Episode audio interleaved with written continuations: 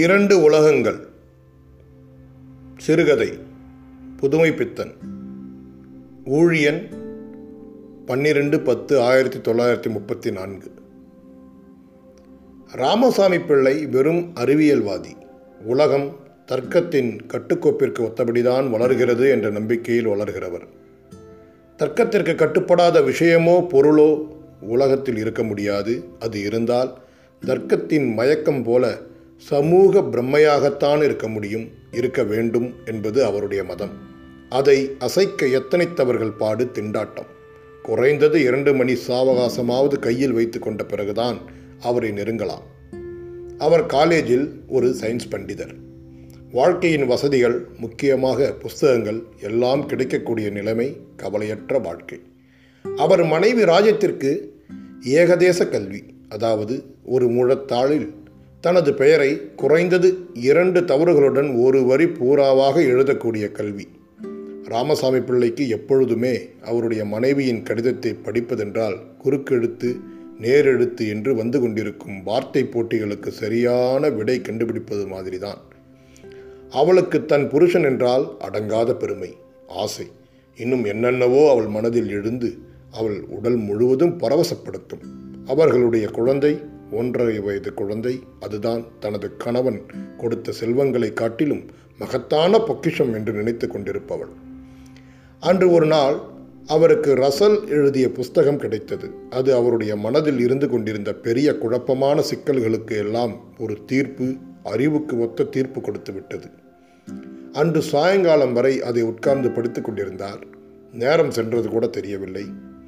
அப்பொழுது ராஜம் குழந்தை மீனுவை இடையில் எடுத்துக்கொண்டு கையில் காப்பி பலங்காரர்களுடன் ராமசாமி பிள்ளையின் அறையில் நுழைந்தாள். ராமசாமி பிள்ளையின் கவனம் முழுவதும் அந்த புஸ்தகத்தில் அழுந்தி கிடந்தது.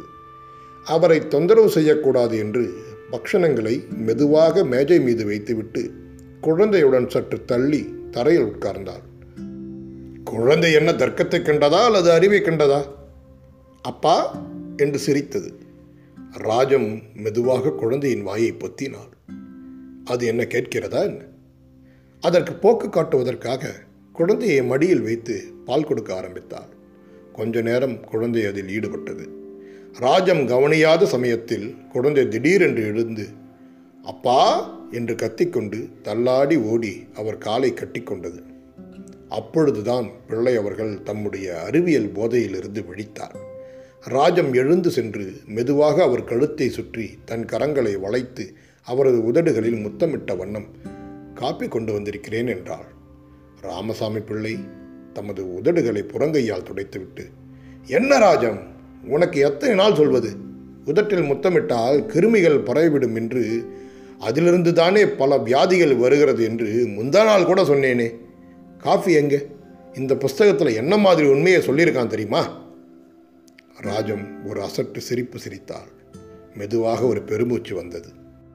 அவள் கடைக்கண்ணில் சற்று ஒளிவிட்டு பிரகாசித்ததே. அவள் முந்தானையால் துடைக்கும் முன், ராஜம், மனிதனுக்கு மூன்று குணங்கள் தான் இயற்கை. முதலில் பசி, இரண்டாவது தன் குடும்பத்தை விருத்தி செய்வது, பிறகு மூன்றாவது பக்கத்தில் இருப்பதை அழிப்பது. இது மூன்றிற்கும் அடிப்படையான குணம் எல்லாவற்றையும் தனக்கென்று ஆக்கிக்கொள்ளும் ஆசை.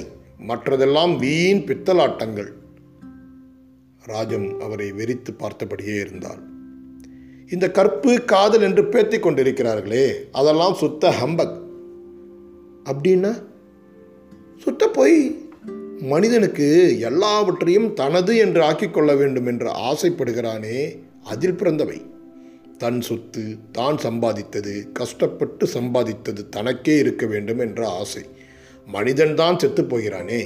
தனக்கு இல்லாவிட்டால் தனது என்று தெரிந்த தனது இரத்தத்தில் உதித்த குழந்தைகளுக்கு கொடுக்க ஆசைப்படுகிறான். பெண்கள் தங்கள் இஷ்டப்படி இருந்தால் அது எப்படி முடியும்? அதற்குத்தான் கல்யாணம் என்று ஒன்றை வைத்தான். பிறகு தனக்கு தெரியாமல் ஒன்றும் நடந்துவிடக்கூடாது என்பதற்கு கற்பு என்பது பெருமை என்ற பொய் சொல்லி வேலி கட்டினான். பிறகும் பார்த்தான், காதல் என்ற தந்திரம் பண்ணினான். ஒருவருக்கொருவர் இந்த மாதிரி இஷ்டப்பட்டால் வாழ்க்கை பூராவாகவும் இஷ்டப்படுவார்களாம். இதெல்லாம் சுத்த ஹம்பக். எனக்கு ஒன்றும் தெரியலையே என்றாள் ராஜம்.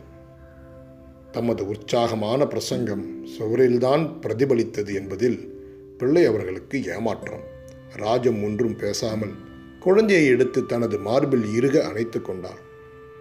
என்ன தெரியவில்லை, இது வெகு சுலபமாச்சே, சொல்றேன் கேள் என்று ஆரம்பித்தார். எனக்கு தெரிய வேண்டாம், வாருங்க பீச்சுக்கு போகலாம் என்றார். தன்னை எறியாமல் அவள் கைகள் குழந்தையை இறுக அணைத்து கொண்டன. ராமசாமி பிள்ளைக்கு இதை கவனிக்க நேரமில்லை. தமது சுகாதாரத்திற்கு, தமது குடும்ப சுகாதாரத்திற்கு அவசியமான கடல் காற்று வாங்க அவசரமாக உடைகளை மாட்டிக்கொண்டார்.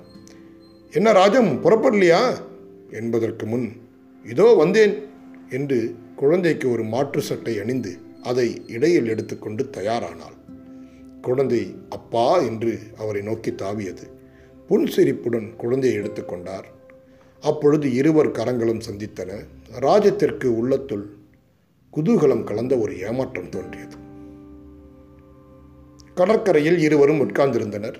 குழந்தை மீனுவிற்கு மணலை வாரி இறைக்கும் தொழிலில் வெகு உற்சாகம். தலையெல்லாம் மணல், ராஜத்தின் மடியெல்லாம் மணல். குழந்தையுடன் விளையாடுவதில் ராஜத்திற்கு எல்லாம் மறந்துவிட்டது. மீனுவின் அட்டகாசத்தில் தன்னை மறந்துவிட்டாள். கடலைப்பட்டாணி விற்பவன் ஒருவன் அவர்களை நெருங்கினான். மா, கடலைப்பட்டாணி வேண்டாம் போ. குழந்தை அவனை பார்த்துவிட்டது. அது வேண்டும் என்று அவனை நோக்கி கைகளை காண்பித்தது. பிறகு அழுகை. கடலையாவது தின்ன தெரியுமா? வேண்டுமென்றால் மறுபேச்சது. கடலைக்காரனா, உடம்புக்கு ஆகாதே என்று அழுகையை கேட்டு புஸ்தகத்தை மூடிக்கொண்டு திரும்பிய பிள்ளை அவர்கள் கேட்டார். காலனாவிற்கு கடலை, உப்பு கடலை கொடு. என்னப்பா உனக்கு எந்த ஊர்? தஞ்சாவூர் ஜில்லா சாமி. என்ன மன்னார்குடியா? ஆமாம் சாமி. உனக்கு அங்கே பெரிய கடை தெரு சாமி நாயக்கர் தெரியுமோ? போன வருஷம் அவங்க கிட்ட தான் வேலை பார்த்தேன் சாமி. காலதோஷம் என்னை இங்கே கொண்டாந்து தள்ளிடுச்சு என்று பிள்ளை அவர்களின் கைக்குட்டையில் கடலையை அளந்து போட்டுவிட்டு ஒரு கூழை கும்பிடு போட்ட வண்ணம் கடலை பட்டாணி என்று கத்திக்கொண்டு சென்று விட்டான். ராஜம், இதை பார்த்தியா? சமுத்திரக்கரையில் எந்த கடலை பட்டாணி விற்கிறவங்கிட்ட கேட்டாலும் இந்த பதில் தான். இது எது மாதிரி என்றால், அன்றைக்கு ஒரு ஜோரான ரஷ்ய கதை படித்தேன். அதிலே விபச்சாரி வீட்டுக்கு போகிறவனை பற்றி எழுதுகிறான். அங்கே போகும்பொழுது ஒவ்வொருவரும் முதல்ல உன் பேர் என்ன என்று கேட்பானான். இதில் வந்து அதாவது நீ தவறி எவ்வளோ காலமாச்சு என்று கேட்பானான். அவளும் ஏதாவது ஒரு பொய் சமீபத்தில் தான் சமூக கொடுமையால் வந்துவிட்டதாக கூறுவாளாம். அதை அவள் ஆயிரத்தி எட்டாவது தடவை பாடம் ஒப்பிக்கிற மாதிரி சொல்லியிருப்பாள். இவனும் வாத்தியார் மாதிரி கேட்டுக்கொள்வான். பிறகு இருவருக்கும் அதை பற்றி கவலை இல்லை. இதில் என்னவென்றால், மனிதனுக்கு விபச்சாரியானாலும் தனக்கு கிடைப்பது நல்ல பொருளாக இருக்க வேண்டும் என்ற ஆசையில்தான் இருக்கிறான். சாயங்காலம் சொன்னேனே ஒன்று, அதுதான் அந்த தனக்கு வேண்டும் என்ற ஆசை. அதிலிருந்து தான் அதற்கு என்ன இப்பொழுது?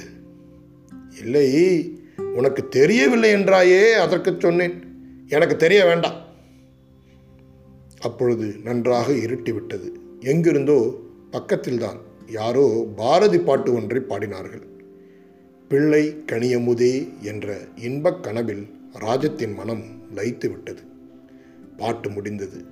மௌனம். பாட்டு எவ்வளோ நல்லா இருக்கு, மீனுவிற்கு பாடினாப்புல இருக்கே என்றாள் ராஜம்.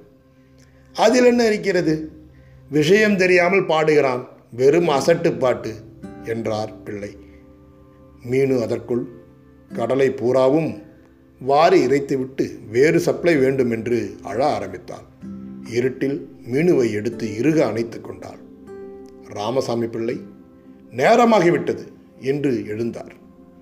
ராஜத்தின் மனத்தில் ஒரு ஏமாற்றம் இருந்தது.